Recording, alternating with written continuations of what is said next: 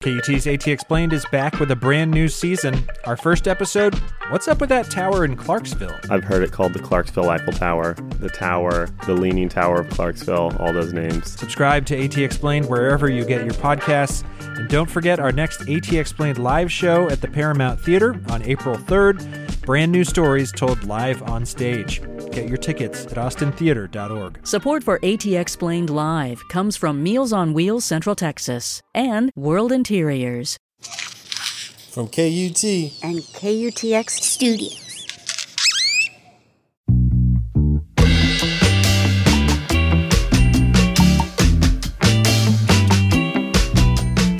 Hello, and welcome to This Song, the podcast that asks artists about the songs that changed them.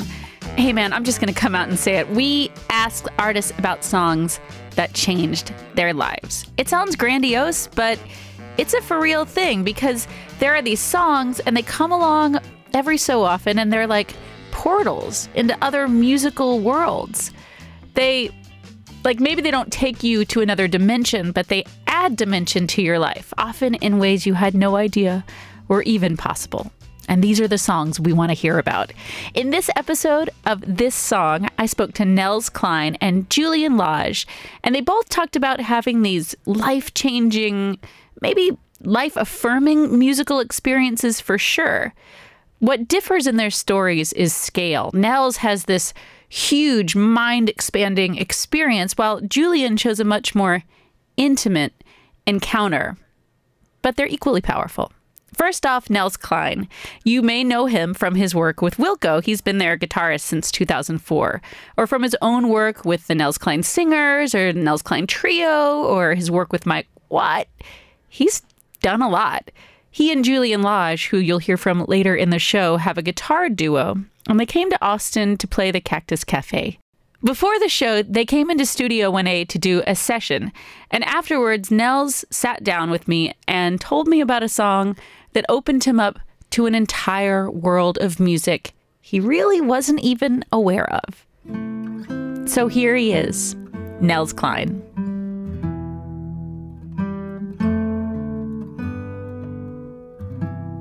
I've been pretty well documented talking about my first musical epiphany, which was hearing Manic Depression by the Jimi Hendrix Experience when I was 12 years old.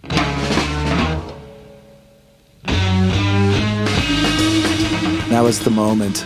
Uh, I was already listening to the Byrds and the Stones and these kinds of bands, but that was the moment at which I decided I had to play music for the rest of my life. That song still blows my mind. It still makes me feel like I, I'm have my finger plugged into a wall socket or something. It's like being electric. Like the whole world becomes electric. Like you actually get turned on. Like, yeah, it just becomes. It's so magical. It's so energetic, and it's so so incredibly original also. And so, uh, and I think it sounds just as good now as it did then to my 12 year old ears. But I, as I say, I've talked about that a lot. So I think what I'll do then is mention, I guess, the next big aha experience that was actually a major shift of uh, perspective or emphasis or uh, perception, which was uh, hearing. Uh, it was it turned out to be an edited version of the John Coltrane piece Africa. My twin brother Alex and I did everything together. He's a drummer. Mm-hmm. Um, we were, uh, I think, sort of in between junior high school and high school maybe right at the end of graduating from junior high school when we, for some reason I don't understand to this day, ended up in the apartment of our friend Bill Watts. But he wasn't there. I don't understand why oh, Alex like and I were out. in his apartment and nobody else was there but us. But we had uh, a copy of John Coltrane, his Greatest Years, Volume 1. And the reason we had it was our friend David, he had bought it for his dad, who's this. Uh, really amazing, abstruse poet named Jack Hirschman, who's still around. And then David lent it to my brother because he said, There's some stuff on here I think you might like because you like that instrumental Frank Zappa stuff. My brother being really into Zappa and Beefheart. So there we were with this record, and we put it on Bill's stereo. And the first piece is an edited version of Africa. And uh, it was like this door to a whole other dimension opened up.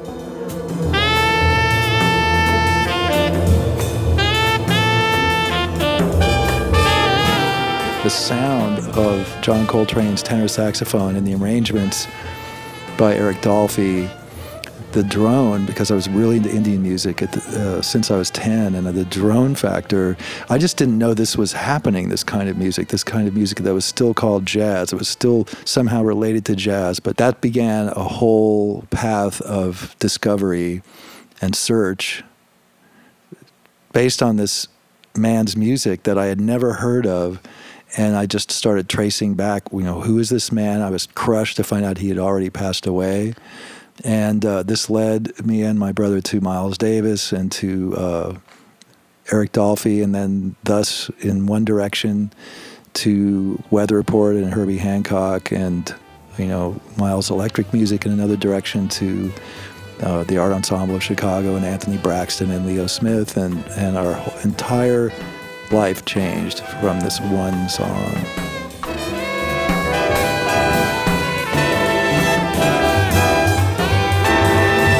It just sounded so incredibly mysterious and compelling, and it, I didn't, I couldn't put my finger on it. That was maybe part of the uh, power of the impact of it. Uh, it didn't sound like anything I'd heard before, but it sounded like something I wanted to know everything about. And this was your first introduction to Coltrane, like Completely. at all ever I didn't hearing? know his name before. Oh that. wow! And so, but I, I'm not. I'm not like a big Coltrane. Like I don't know a lot about John Coltrane actually, but it, is it his later stuff, right? Like it's not It's because his earlier stuff was more melodic. Late-ish, yeah. It was. It's pretty melodic, but it's it's it's also kind of thematically minimal. It's really much more about this sound of this minor drone and these uh, instruments that Eric Dolphy arranged in this way that's, I guess, a little bit programmatic because it's called Africa, and a lot of the instruments sound kind of like wild animals or something, and I don't know. It's, but it's also the sound of the recording has a lot to do with it as well. And I think about Elvin Jones' drum sound on it and uh, Art Davis and Bill and, and and Jimmy Garrison's on it, and God, all these people. I don't know. I mean, I didn't. I wasn't dissecting it. Uh, it was just washing over me.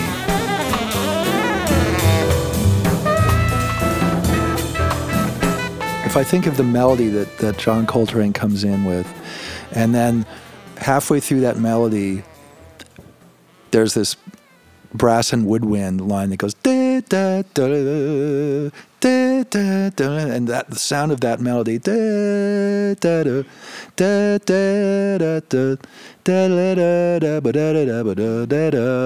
and it's like behind that it just it's the most amazing sound it's just an incredible sound and this led me then to discover gil evans and the magic of his arranging uh, it was a big big life change do you think that like you've been kind of searching for those sounds like to be able to create those sounds or like get somehow like recreate No. that mystery sometimes? No, my brother and I were wide open to just sound in general, mm-hmm. and so it, whether it was jazz or electronic music or rock or raga or kodo music or whatever, we just liked sound, and that was you have to imagine we had entered puberty in the late 60s um, an incredibly magical time for sound in general whether it was in pop music or whether it was the innovations of musique concrète that led to electronic music you know rock and roll became more wide ranging. Certainly, Sgt. Pepper's was a huge influence. Uh, Piper at the Gates of Dawn by Pink Floyd, The Mothers of Invention. Uh, at this point, you're imagining that anything's possible sonically and in terms of form.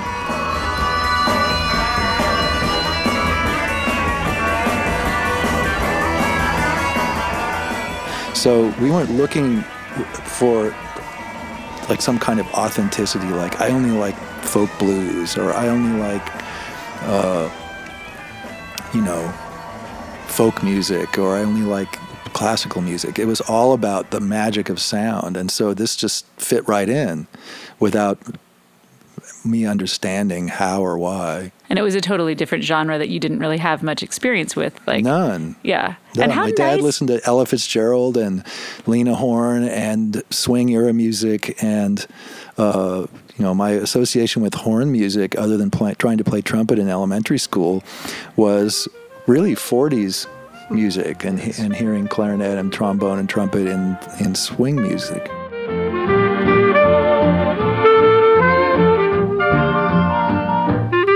I had no historical point of view for to address even Coltrane's sound because he changed the sound of the tenor saxophone along with a handful of other people like John Gilmore, and uh, you know it was considered uh, nasal, unexpressive.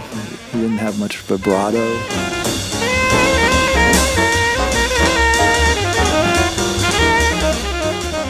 He was had a very ascetic sound, but it didn't sound dry or ascetic to me. It just sounded amazing.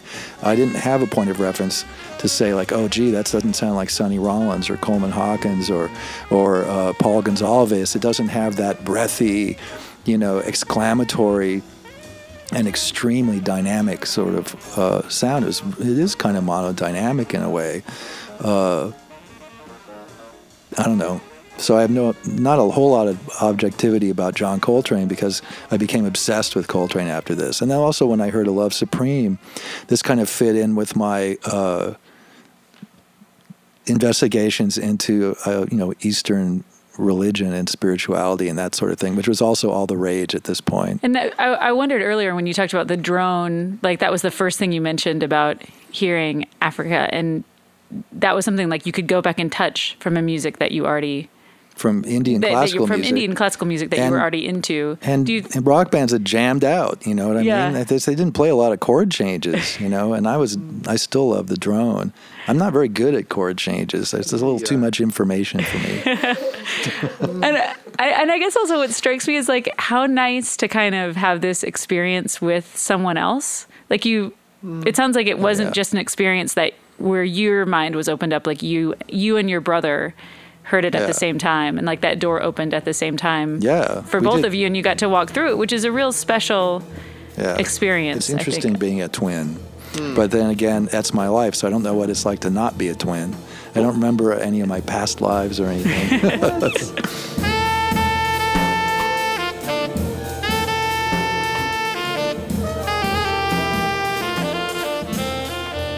It's, if I look at it historically now, it, it was, you know, me and my brother entering through what a lot of people thought wasn't even jazz. So the, whether it was jazz or not didn't really matter to us, but it certainly mattered to a lot of people we didn't understand. So it was called anti-jazz. Anti-jazz, a term I've never heard Yeah. actually. But you entered through anti-jazz, but it took you back to like everything yeah, before I it, mean, it then related to everything forward. I knew. And then forward, once we discovered Miles Davis, who by this time was uh, playing electric music, which we related to completely, and we heard Live Evil and Bitches Brew and In a Silent Way, and then that led us to Weather Report and Herbie Hancock Septet and, and music that I still listen to all the time that still influences me. Uh, that was also not anti-jazz, but it wasn't called jazz because it was being played on electric instruments, and it also didn't swing. Didn't have swing. Most of these people were repudiating swing. You know, they were intentionally not playing swing time because they were saying this is old hat. All of this was not part of my awareness. My awareness was just that it was the coolest sounding music I could hear at that time. you had no dog in the jazz fight and that like whatever jazz wars were going on Right, you know what i mean like you just it And was all- just sound And around the same time, I got interested in what we now call progressive rock through our friend Lee, who we started playing music with in high school, and he was completely into progressive rock, and uh, so called. And So I started listening to all that too, and so all became about just about sound and form and and uh, expression that was wide ranging and not compartmentalized into a three and a half minute song or uh, all these things that I decided were just not for me. You know. and it, so do you kind of like go back and forth is there like a tension in your life between because you do play some three and a half That's minute an songs interesting question, only because it was a huge tension in my life in the 80s. Uh, and not because of the three and a half minute song, but because of electric versus acoustic, jazz versus rock. There was a point at which I thought I had to play completely straight ahead jazz in order to even get close to the music, and uh, and study with some jazz giant and learn every song that was ever written from 1935 to 1955 or something. Um, but I'm not disciplined, number one. But also, I don't feel I was passionate enough about it to to want to do that. Uh, my whole idea, fatuous as it might have been, was to do my own thing, you know, and. Uh, all the way until the late 80s is when I finally just started my own trio and said, I'm just going to do whatever I want. And I'm going to write music and I'm going to play anything that I think is something to play and not worry about it anymore. And it actually worked out pretty well.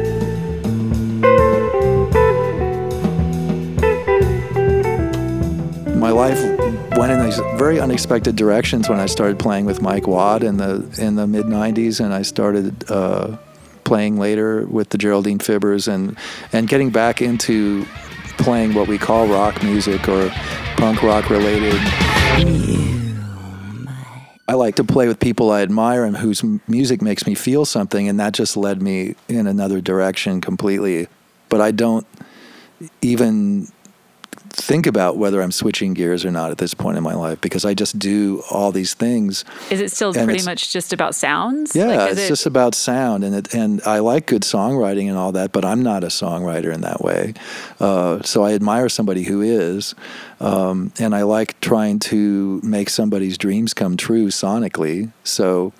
Uh, and then, and then with Wilco, it's strange because I ended up addressing this kind of, you know, more like 13 year old me, you know, the, using all these sounds from all these records I was listening to when I was 13, you know, like, Oh, like loving, yeah. loving the Buffalo Springfield and the Byrds. I tried to go and journey where the diamond crescent's glowing and run across the valley beneath the sacred mountain. My reaction to music is first emotional if I like it.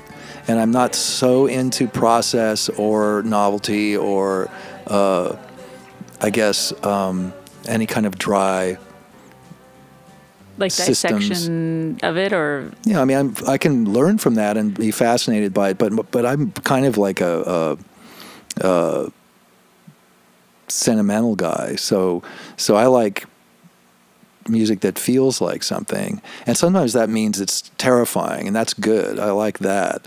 Uh, I'm fascinated by how certain recordings have just completely blown my mind over and over again, and then. Uh, I can listen to, for, example, a classical piece. Like there's a recording by, of the Duruflé Requiem, and I can't remember who performs it right now, but there's something about this recording because I went and listened to other versions of it to see if it was the notes mm-hmm. or if it was the combination of the notes, the performance, and the recorded sound. And it has to be the notes, the performance, and the recorded sound because literally the first three minutes of the first movement of the Duruflé Requiem by on this particular recording reduces me to to jelly just It- a puddle. And and no other version does. They, somebody takes it too fast i get mm-hmm. irritated. Do you mm-hmm. know what i mean? So it is something about sound but but uh, i like to have that reaction to to things i don't need it but i love it when it happens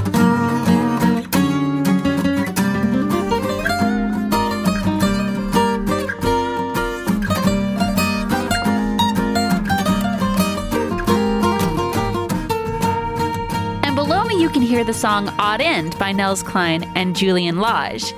And it's cool to think that hearing the song he just spoke about, Africa, may have actually started him on the path to creating the song we're listening to right now. Cool, right? Plus, that idea the idea of people being into sound, like not genre, not lyric, not meaning, just sound. It's heavy because I mean, that's what music is it's sound. It's sound waves moving through air at certain frequencies, and yet we are constructed to respond to it in such deep, deep ways that we often can't express in words what it does to us. Heavy. Next up, Julian Lage. I mean, I guess you would call him a prodigy. He got deep into music, deep into guitar, like way deep into it at a much younger age than most people do. And he's played with a ton of people Béla Fleck and Jim Hall, and of course, Nels Cline. And he talked about an experience that was maybe not as sweeping and earth shattering as what Nels experienced, but which was still quite powerful. And just a note Nels Cline will re enter the conversation, so don't be taken aback. We were all sitting around talking, and he entered the conversation, and it seemed natural. And I promise it's good. So here he is, Julian Lage.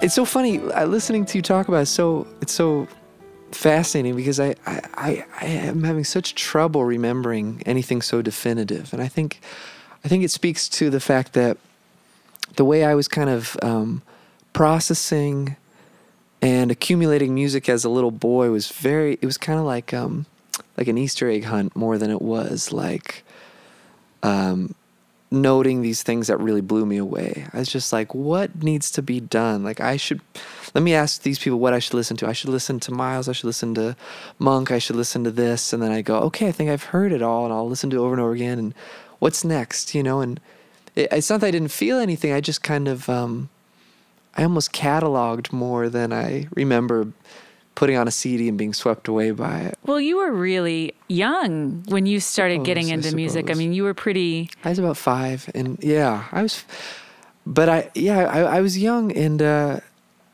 but it's so funny because it's even, I'm even surprised that it's not you know there's one record there's only one record that I can think of which is Jim Hall and Bill Evans Undercurrent. which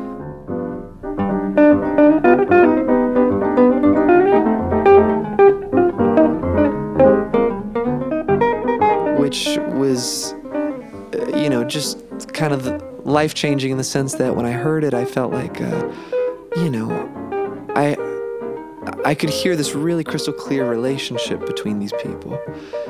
That was very, you know, seductive. The, the musical part, I, I didn't know. You know, it's a very it's a short record. They do these beautiful songs. I later came to learn about them more and more, but.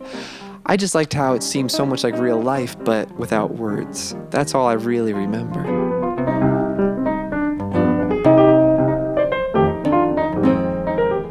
Like for you, it was about two people Yeah. actually having an, an authentic interaction. Totally. I remember you just you hear when Bill Evans has, these, kind of weaves these amazing solos out of thin air, seemingly, and and rather than Jim getting excitable, he just he takes this other path of of you know supporting him. And, and going to a different register and um, and then Jim will do these things where right where you think God this is where the guitar is gonna climax or do something crazy, he starts playing only off beats and just unsettles the whole. It's like it's hilarious. It's always seemed like satire to me, you know.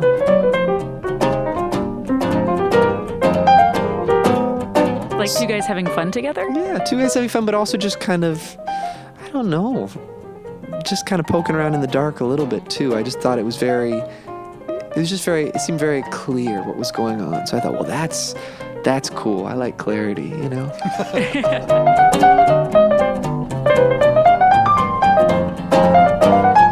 and then from there, I remember I, I learned I, I there's this rhythm guitar part that Jim Hall does on My Funny Valentine, and specifically on the alternate take.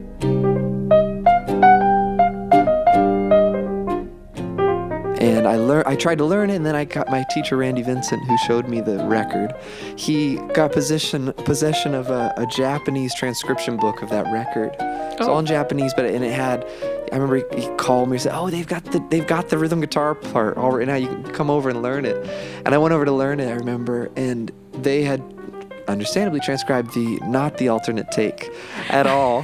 so what I had to figure out was okay, I'm going to learn what the original you know release take was, and then I'm going to figure out what was different about the alternate take. But it's so fun, I, and it wasn't. I sound so technical when I talk about it, but it didn't feel that scientific. I just felt like, well, this is my job. I just got to go collect a bunch of stuff, and not much has changed. And but as a consequence, I, I've kind of blacked out. I don't remember things that But- stood out that much. Well, it strikes me though. I mean, first of all, do you remember how old you were when you heard the That record? That record, like I would have been probably nine years old. nine years Yeah, old, nine. and so and you'd been playing Been music, and you'd been pl- exposed to a lot of like pretty heavy music Yeah, at yeah. a pretty young age. yeah, sure. Um, but but the difference, the the different that thing that you heard in there was like an an interaction with someone else. interaction. Yeah, and and and uh, and maybe that's that's a take on what Nels is talking about with regard to the spiritual path or the humanity of music. You know, this sense of uh, it being beyond entertaining, but having a um, a narrative or a purpose, or you know, music can can come across as like a prayer. You know, that stuff, or it's people calling out, or people who otherwise aren't really heard in their the context of their life, but in the setting of their band, they're, you know, they've got the stage, you know, and everything they play is responded to and picked up, and I mean, um, so that was the first time that aspect stood out. I also was kind of, um, I, I never transcribed anything, which is a, a pretty. Um, uh, robust tradition in jazz is that you transcribe solos, and that's how you get vocabulary. But Is that a thing, really? oh my god, that's most of jazz education. like you actually sit down and like write out the.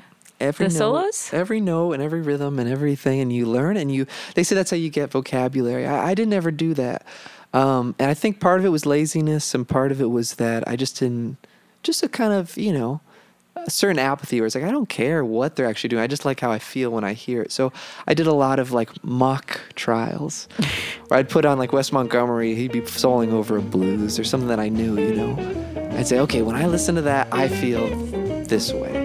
And then I'd say, I'm going to take a solo now and try to elicit the same emotion. And, you know, no surprise, I'd play and I'd feel nothing. I just feel like frustrated that I sounded kind of, you know, like an amateur. So, okay, put it on again. I'd listen again and say, wow, yeah, yeah, I feel that thing in my stomach and that's cool. And so then I'd do it again. I'd feel nothing. I, but I did this for years until I could, I, I was always interested how do you elicit that to, you know, uh, appropriately, uh, that undercurrent, that emotional undercurrent.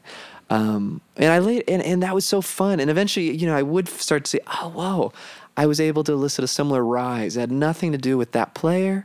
I wouldn't even say it's in the same league, but it's, I, am starting to see how this machine could work. I mean, I, yeah, and I think that's so much of what it is. It's like you Yeah. hear a piece of music and it makes you feel a certain way, and then you spend your life trying to get trying to make something that maybe elicits that same feeling from other mm-hmm. people. Not exactly like rewriting someone's Yeah, song, but like how does how does someone feel? How can I make someone feel the way that I felt? And I love the Bill Evans, Jim Hall idea of like mm. it being about you were really attracted to the interaction, but also like the connection. Mm-hmm. Because at its core, that's what a really good band or or Right, anything is all about. Is really about how the How how, the players connect. And I'm looking at you and Nels sitting next to each other and thinking that like, is that kind of what you guys go for? Because I felt it when I Yes, watched yeah, you. yeah. Like I've, I think we all felt like that. This particular project is a lot about interaction Hmm. and connection. Yeah, I mean, but we're not trying. Yeah, exactly. It's, it's, you, You It just was are. It was just immediate when we started playing. Really? just- yeah, that's why we're doing this. Yeah, And it's I had already kinda- done a bunch of guitar duos, nothing like this, of course, Mm. uh, just sonically and and compositionally, whatever, nothing like this. But I was reluctant to start another guitar duo, thinking that I people would think, oh, I'm stuck, or maybe I'm stuck, maybe, Mm. and I was going to add another instrument because I was looking to do a chamber jazz kind of thing uh, when I met Julian. Not thinking it would be another guitar, but then we started playing, and I was like, "Oh my god!" you know, maybe, maybe this is should be an, an, an ingredient in this idea I'm having. And then, no, there's no way to let anybody else in on this.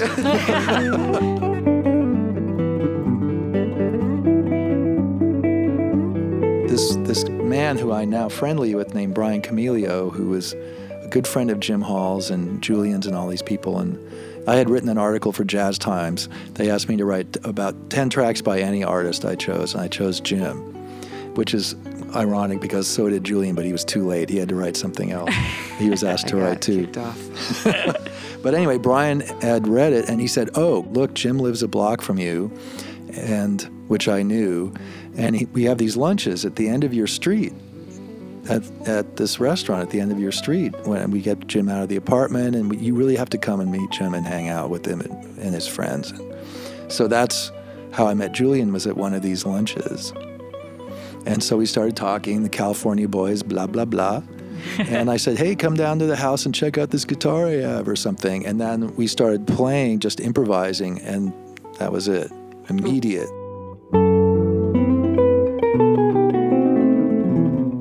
That's when I asked Julian, I said, would you want to pursue this kind of playing? Because it was completely free playing that we were doing. And he said, yeah. And so that's how this started. But, but that was an, an immediate connection in, in terms of playing without trying to make anything happen other than maybe some good music. Mm-hmm, mm-hmm. Yeah, and uh, and and that kind of pre-verbal connection that mm, Totally. sometimes happens with music, which is like, Yeah. which is that which is cool. magic. It's It's, actual cool. magic. It is. It is. And I and I guess like for me being a twin, an identical twin, I was kind of maybe uh, too used to this at an early time in my life. My brother was always really good, and I was always really crappy. But I could always sound better if I played with him, and then we read each other's minds basically when we were improvising, and it got to be so automatic that I had to get away from it actually, and I distanced myself and tried other things, playing with people who but basically didn't have their antennae fully extended, and uh, it was really frustrating. But now I'm lucky. Now I, in my life, I have a few individuals that I can play with who really have their antennae extended and who are where we have this thing. But it is unusual. The thing that Julian's like on some other crazy planet. It's crazy. Well, it's fun. I'm glad you guys met, and thank you guys for taking the time to do this. I of really course, appreciate our it. so pleasure. much. Thanks for having us. That was awesome. Thanks.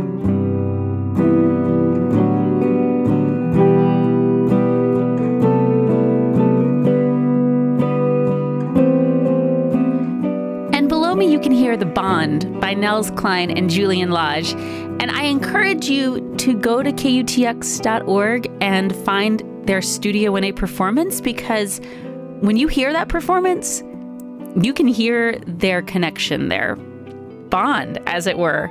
It's like they're communicating using some kind of mental mind meld. And that's what Julian was looking for connection and feeling. And when you see the two of them, when you hear the two of them interact, it's nice to know that sometimes in life, you get exactly what you want. And that's it. We've come to the end of another episode of This Song. This song is a production of KUTX 98.9. It was produced and edited by myself, Elizabeth McQueen, John Parsons, and David Sanger. And welcome to the This Song team, John. He really did the lion's share of the editing on the Nels Cline and Julian Lage interviews. You can hear John Saturdays from 6 to 10 a.m. on KUTX. The interviews were recorded by Cliff Hargrove. Thanks to Peter Babb for everything he does for KUTX. He books over 300 acts in Studio 1A a year and out at the festivals, and like that's a lot of booking. Our theme song is Mahoot by Austin's own hardproof Afrobeat, who will be at Emo's in Austin with Thievery Corporation for New Year's Eve. You can email us at thissong at kutx.org or tweet us at this song KUTX. You can subscribe to this song along with other KUTX podcasts like Liner Notes, Song of the Day, and Austin Music Minute on iTunes, or follow us on Stitcher and Hey. We know you're busy, but if you have a moment, we'd love a rating or a review for any of the podcasts, really. Right on. Well, thanks for listening. I'll talk to you later.